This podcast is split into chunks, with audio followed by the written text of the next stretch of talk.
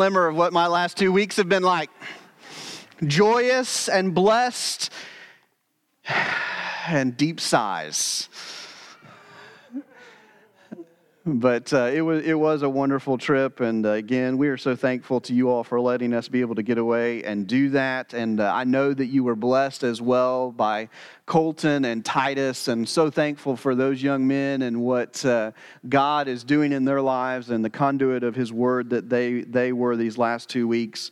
Um, I I kind of had to apologize to Colton. He kind of he got the tough end, the short straw on that that draw uh, between the names, and uh, but uh, both of them did a wonderful job, and, and I'm thankful for them as well. And I know that you were uh, also.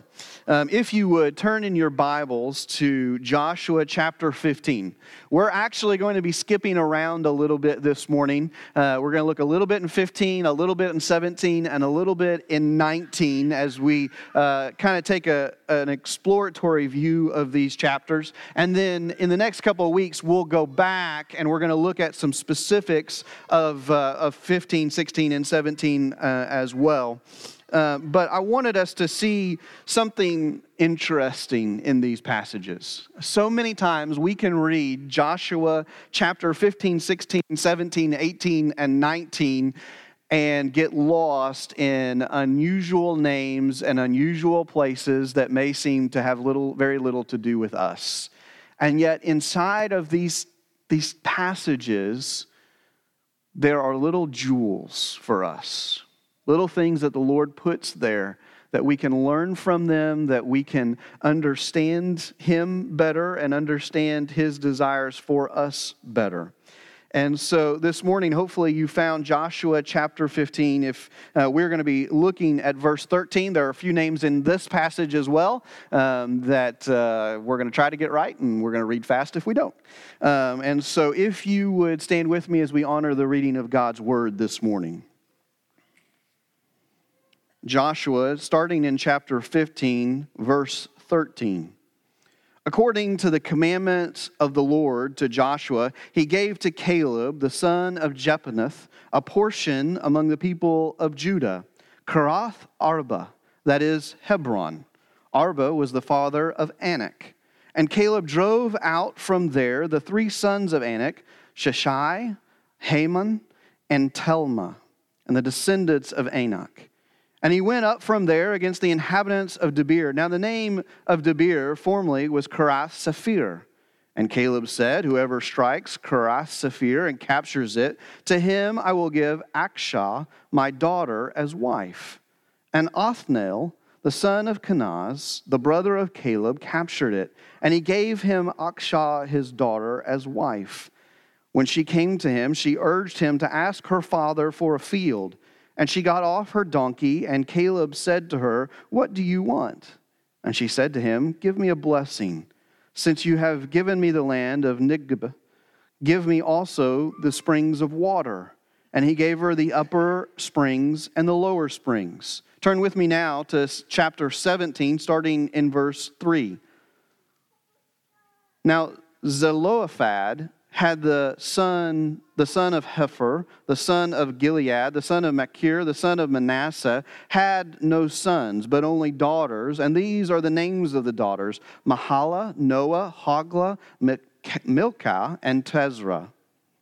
They approached Eleazar, the priest, and Joshua, the son of Nun, and the leaders, and said, the Lord commanded Moses to give us an inheritance along with our brothers. So according to the mouth of the Lord, he gave them an inheritance among the brothers of their father. Thus there fell to Manasseh ten portions, besides the land of Gilead and Bashan, which is on the other side of the Jordan, because the daughters of Manasseh received an inheritance along with his sons. The people The land of Gilead was allotted to the rest of the people of Manasseh. And then turn with me to chapter nineteen.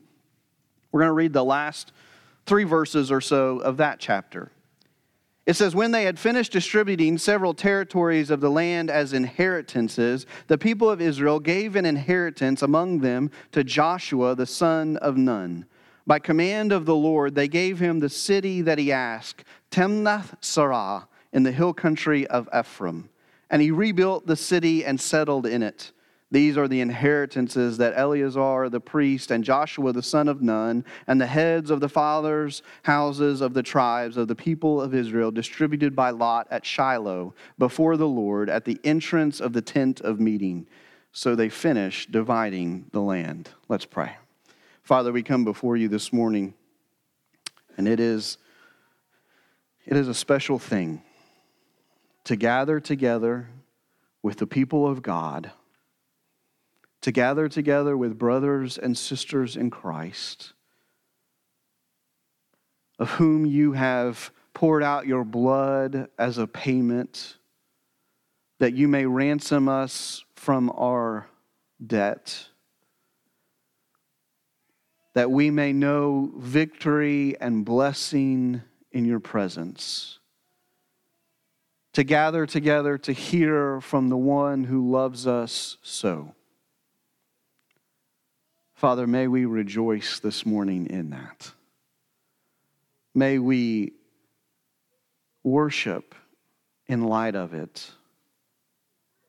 And may we diligently serve you in all of it. We pray this in the beautiful name of Jesus Christ. Amen.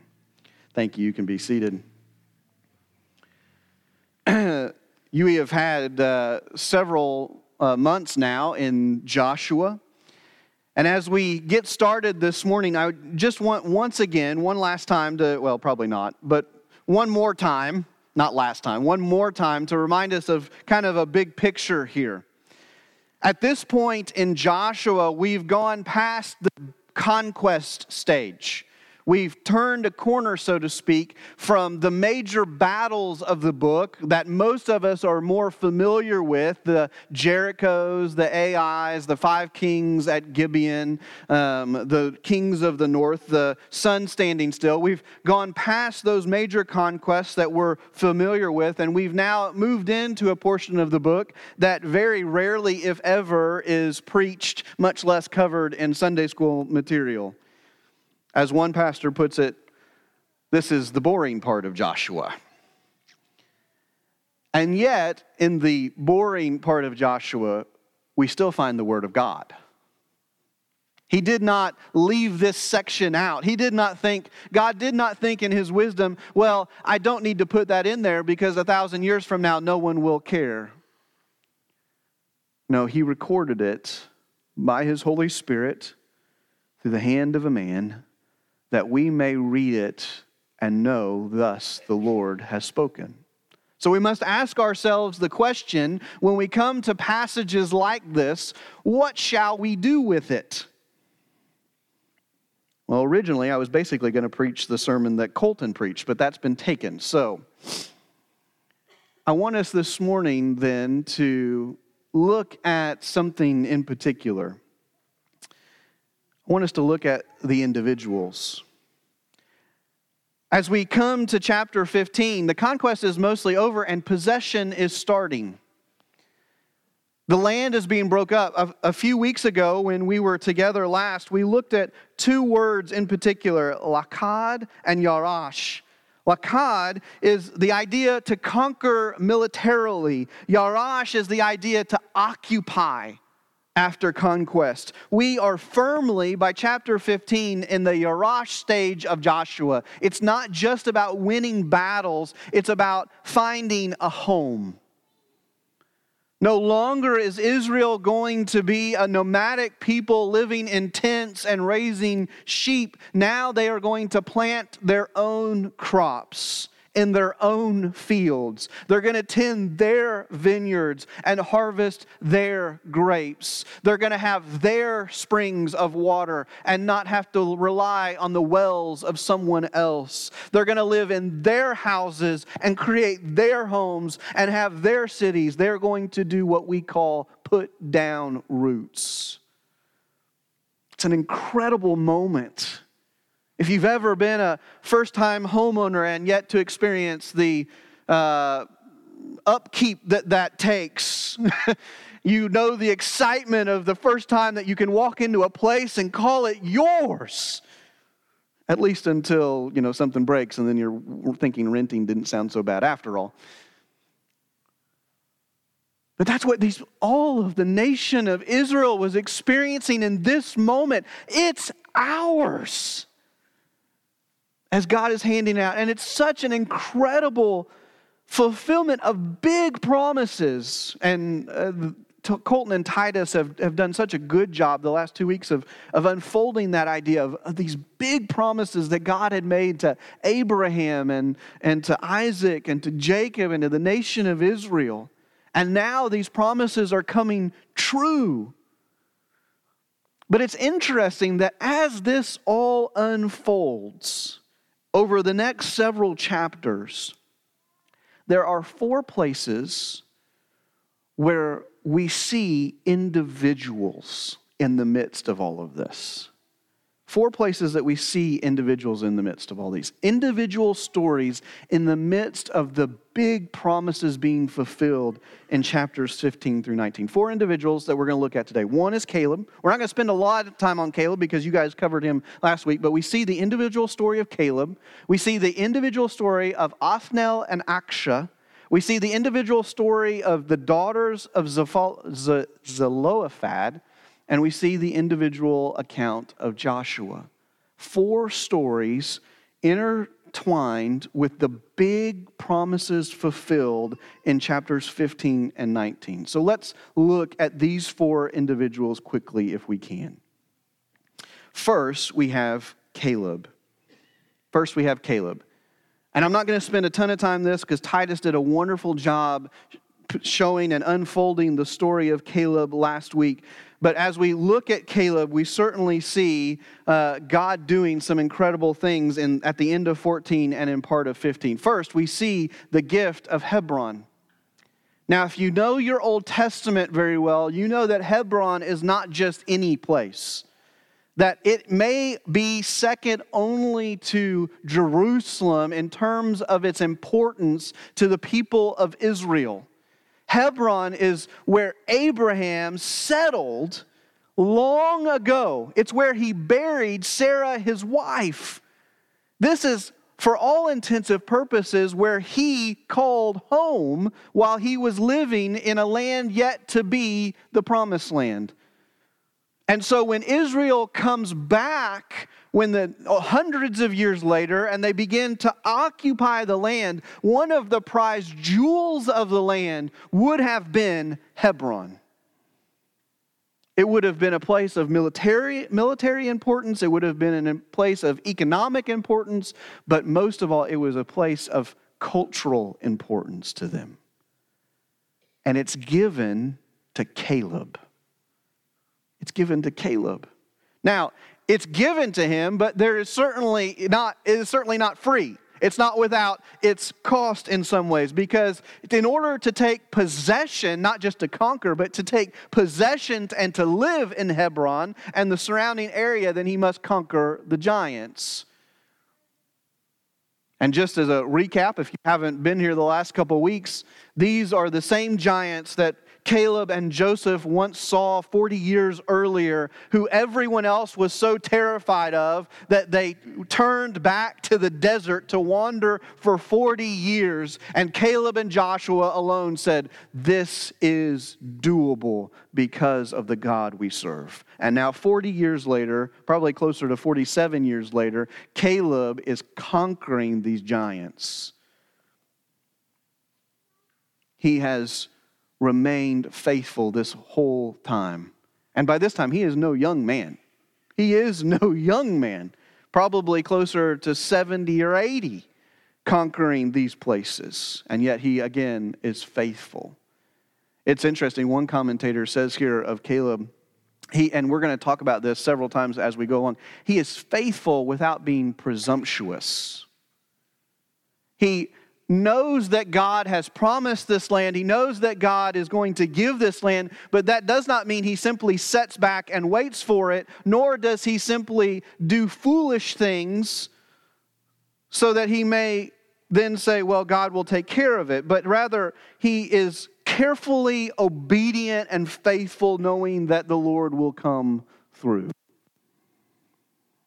We see in this opening intro God's faithfulness to the faithful. God giving the prize of the land in many ways to a man who had for so long been faithful in his own life. And so we have Caleb here at the beginning of, of this whole thing. It's starting in, at the end of chapter fourteen and then again in fifteen. We have Caleb as the beginning kind of of this inheritance story. And then we have another group. We have Othniel and Achsah. Achsah is the daughter of Caleb. Othniel, as best we can tell, is his nephew. Kenaz is the brother of Caleb. Othniel is the son of Kenaz. So we have his nephew. Don't get, by the way, carried away with cousins marrying cousins at different time, different place. Don't worry about it. But we have this story of these two individuals. And it's both their story. It's not just Othniel's story. It's not just Achshah's story. Both of them combined here to God to speak to these two individuals. We have in this account in chapter fifteen the passing of the baton, so to speak. Throughout Joshua, especially the end of Joshua, you have a problem. Joshua and Caleb are old. Who is going to take their place? Who is going to step up and lead Israel when they're gone? It's the same problem that we have at the end of Numbers and the end of Deuteronomy. Who is going to take Moses' place? And the answer, of course, ends up being Joshua. But now there's a whole new generation coming up behind them. And the question is, okay, who, who is going to lead? And we see the passing of the baton here as Othniel steps to the plate. Turn with me very quickly to Judges. Judges chapter three.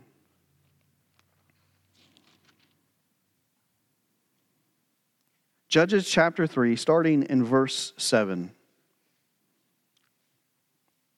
It says, "And the people of Israel did what was evil in the sight of the Lord. They forgot the Lord their God and served the Baals and the Ashtaroth. Therefore, the anger of the Lord was kindled against Israel, and he sold them into the hand of Cushan-Rishathaim, the king of Mesopotamia. And the people of Israel served Cushan-Rishathaim eight years. But when the people of Israel cried out to the Lord, the Lord raised up a deliverer for the people of Israel who saved them." Who would be this said deliverer?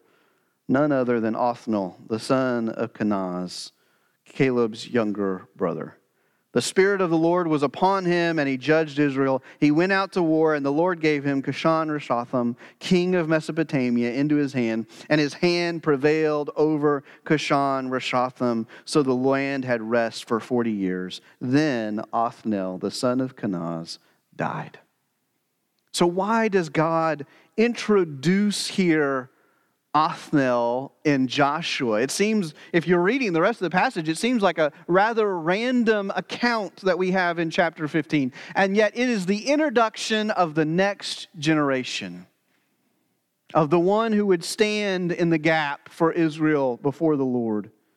So we have a passing of the baton. We have a wise daughter and wife.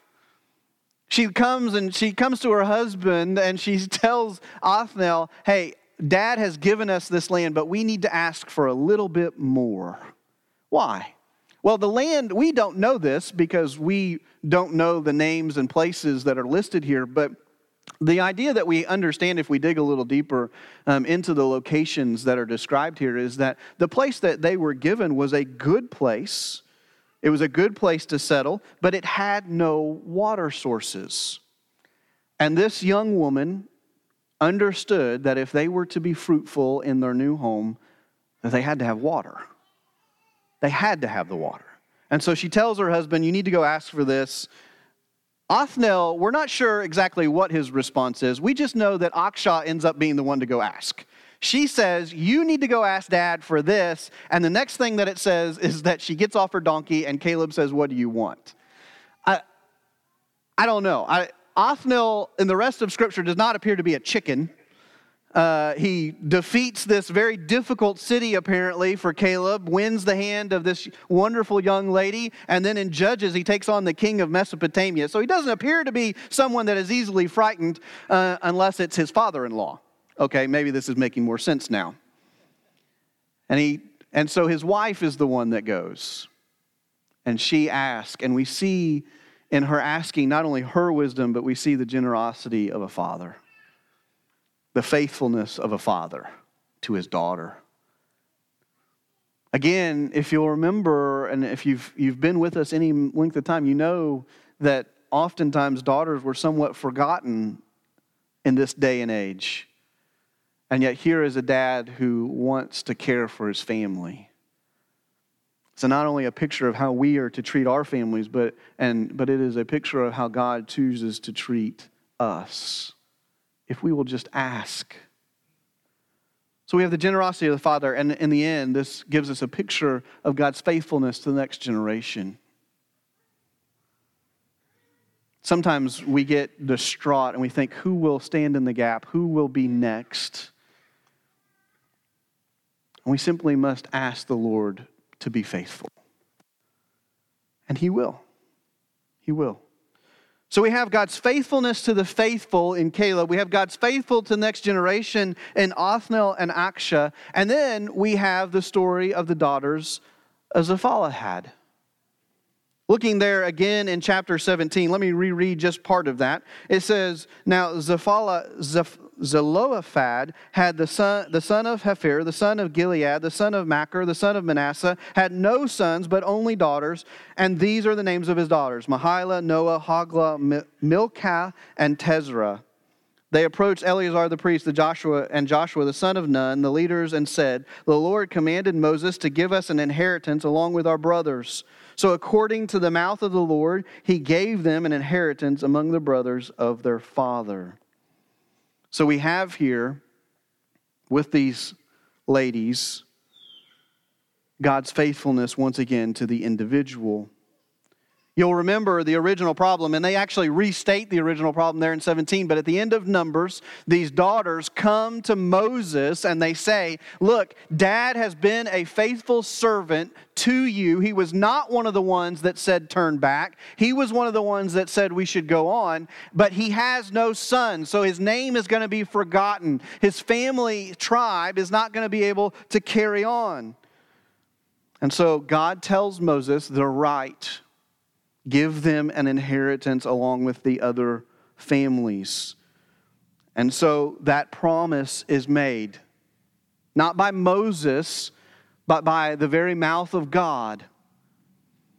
And now we find ourselves probably somewhere between seven and eight years later.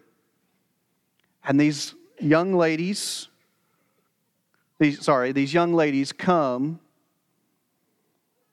These young ladies come to Joshua and Eleazar and they say, hey, do you remember, do you remember what was promised to us? They had waited patiently, waited patiently for this inheritance, waited patiently for their names to be remembered. And now they come not out of bitterness from anything we can tell, but they come just out of a reminder. Hey, Joshua, do you remember what God said? Hey, Eleazar, do you remember what God said? And they are rewarded because of it, because of their patience, because of their thoughtfulness. We see God's faithfulness to an old promise. Maybe you're here this morning and the Lord has been working in your life for a long time, and you know that there are promises that He has given you, things that He has led you to, but you have been waiting and waiting and waiting. And this morning, you need to be reminded that the Lord fulfills His promises. Sometimes it's not in the timing we would like. Sometimes we have to remind others, hey, remember that this is where we were going. This is what the plan was. But that if we will be patient and wait on the Lord, that He is faithful to His word. So we have faithfulness to the faithful. We have faithfulness to the next generation. We have faithfulness to an old promise. And then lastly, we have the story of Joshua. Turn with me again to nineteen. There at the end of much of the end of the land distribution, really. It says in verse forty-nine, when they had finished distributing several territories of the land as inheritances, the people of Israel gave an inheritance among them to Joshua, the son of Nun. By command of the Lord, they gave him the city that he asked, Timnath-serah, in the hill country of Ephraim. And he rebuilt the city and settled there. We see in Joshua a humble leader.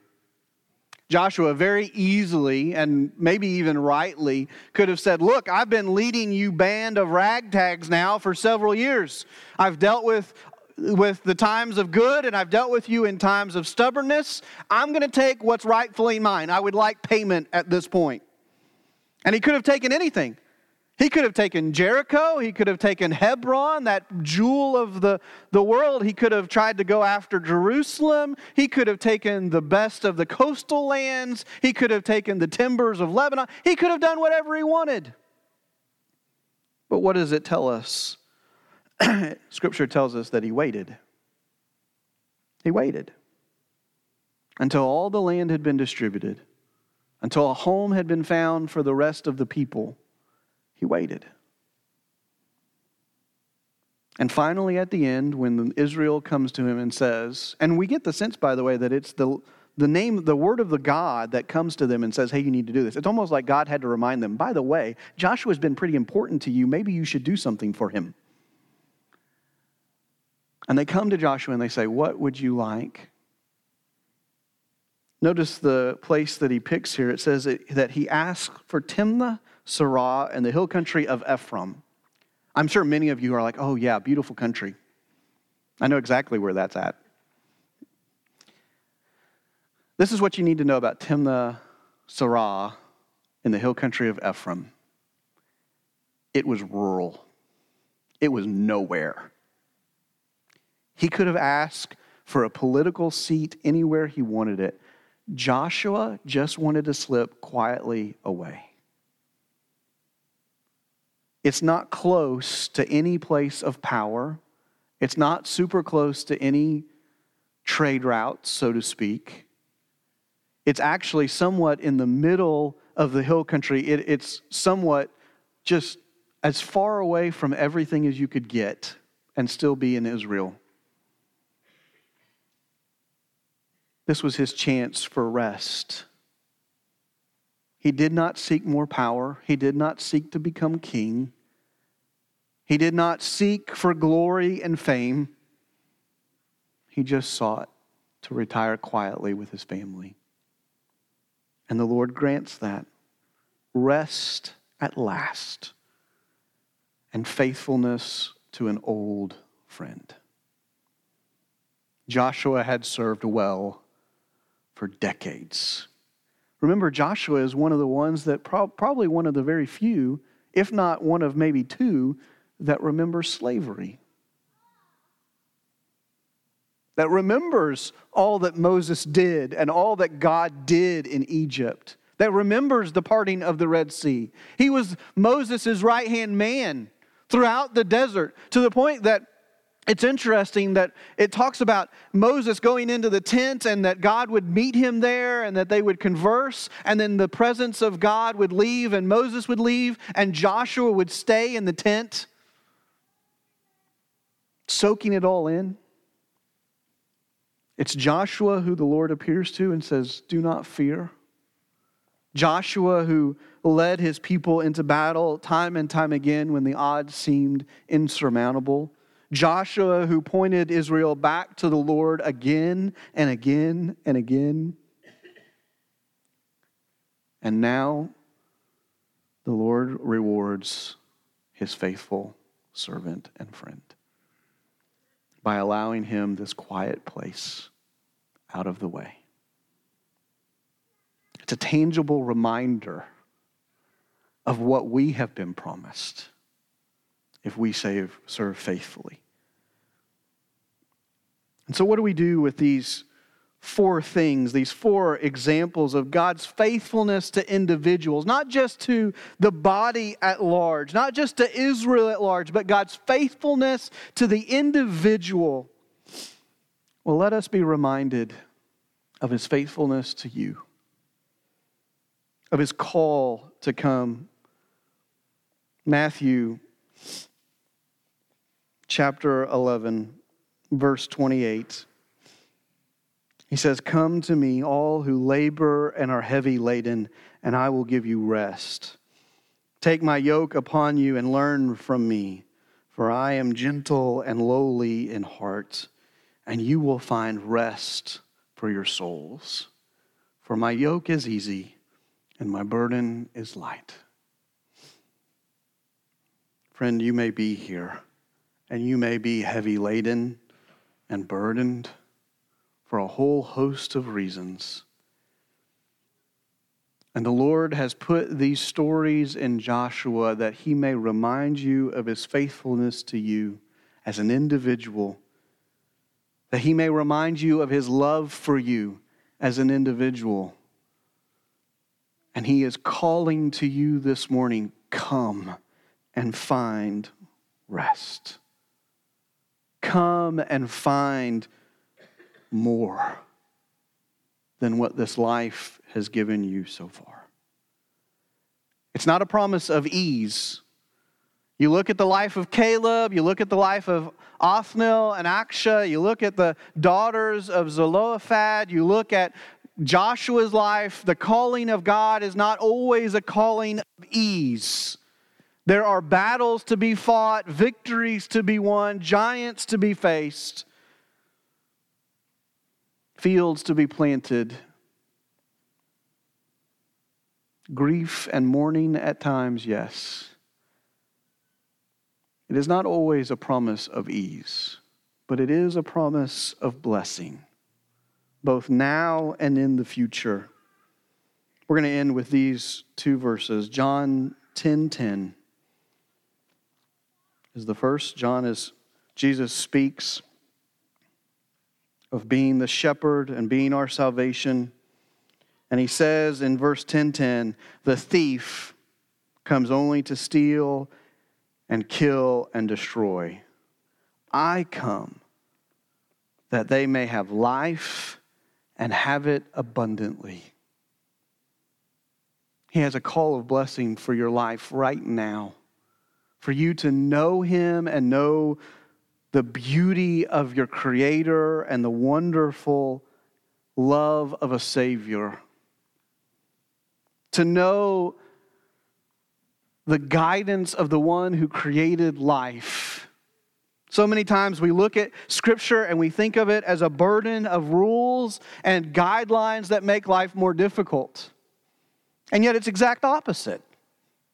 My, I shared this at baccalaureate, so if you were there, I apologize for the repeat. But uh, my daughter has fallen in love with a cartoon called Bluey.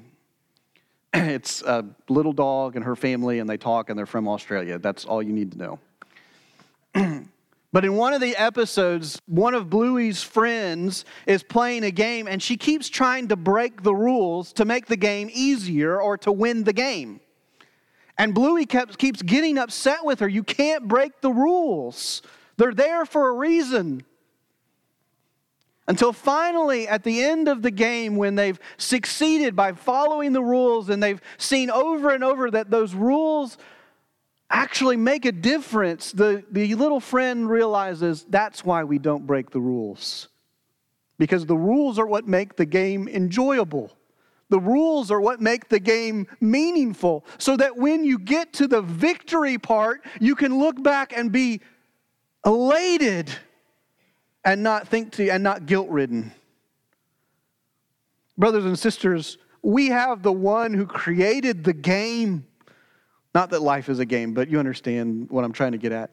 We have the one who created life, and he has, yes, put in some stipulations and some guidelines and some rules.